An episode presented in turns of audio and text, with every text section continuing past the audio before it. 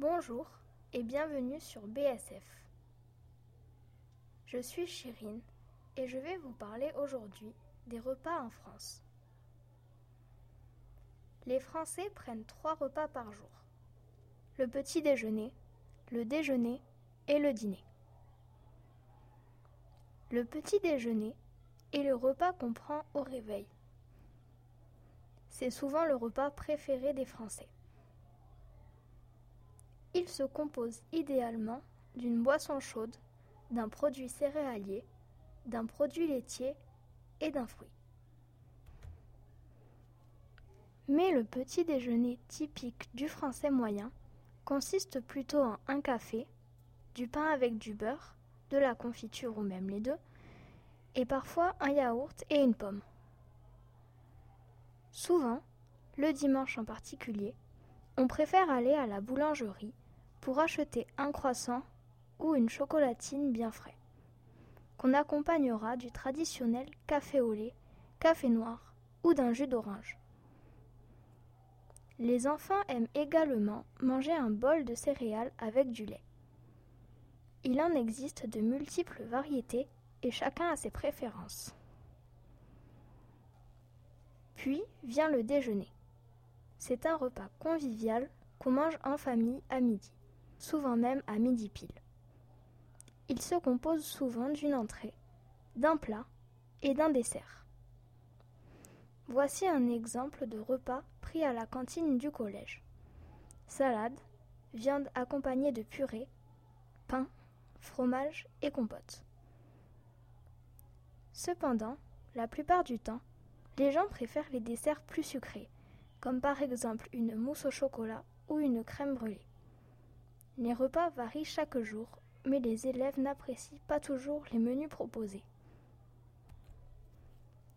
Dans l'après-midi, vers 16 heures ou en sortant de l'école, les enfants jusqu'à 10 ans mangent un petit tanka qu'on appelle le goûter.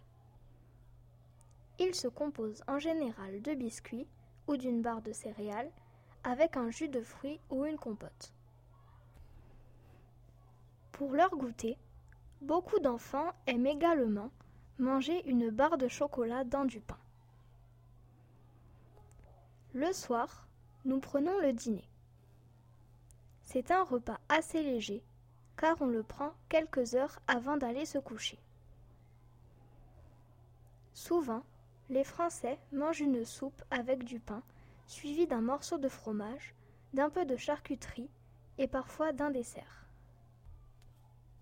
Mais il arrive aussi qu'on mange un repas composé comme un déjeuner.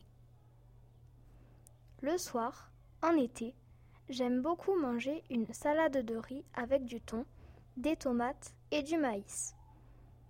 On organise également des barbecues où l'on fait griller des brochettes de la saucisse ou encore des légumes.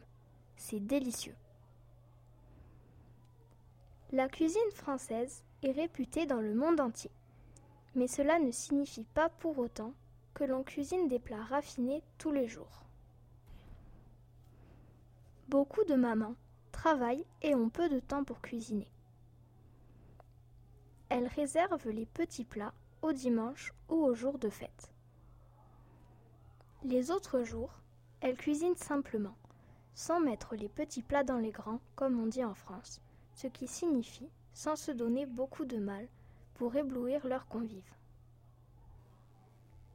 Mais l'une des constantes des repas à la française, c'est de réunir la famille autour de la table.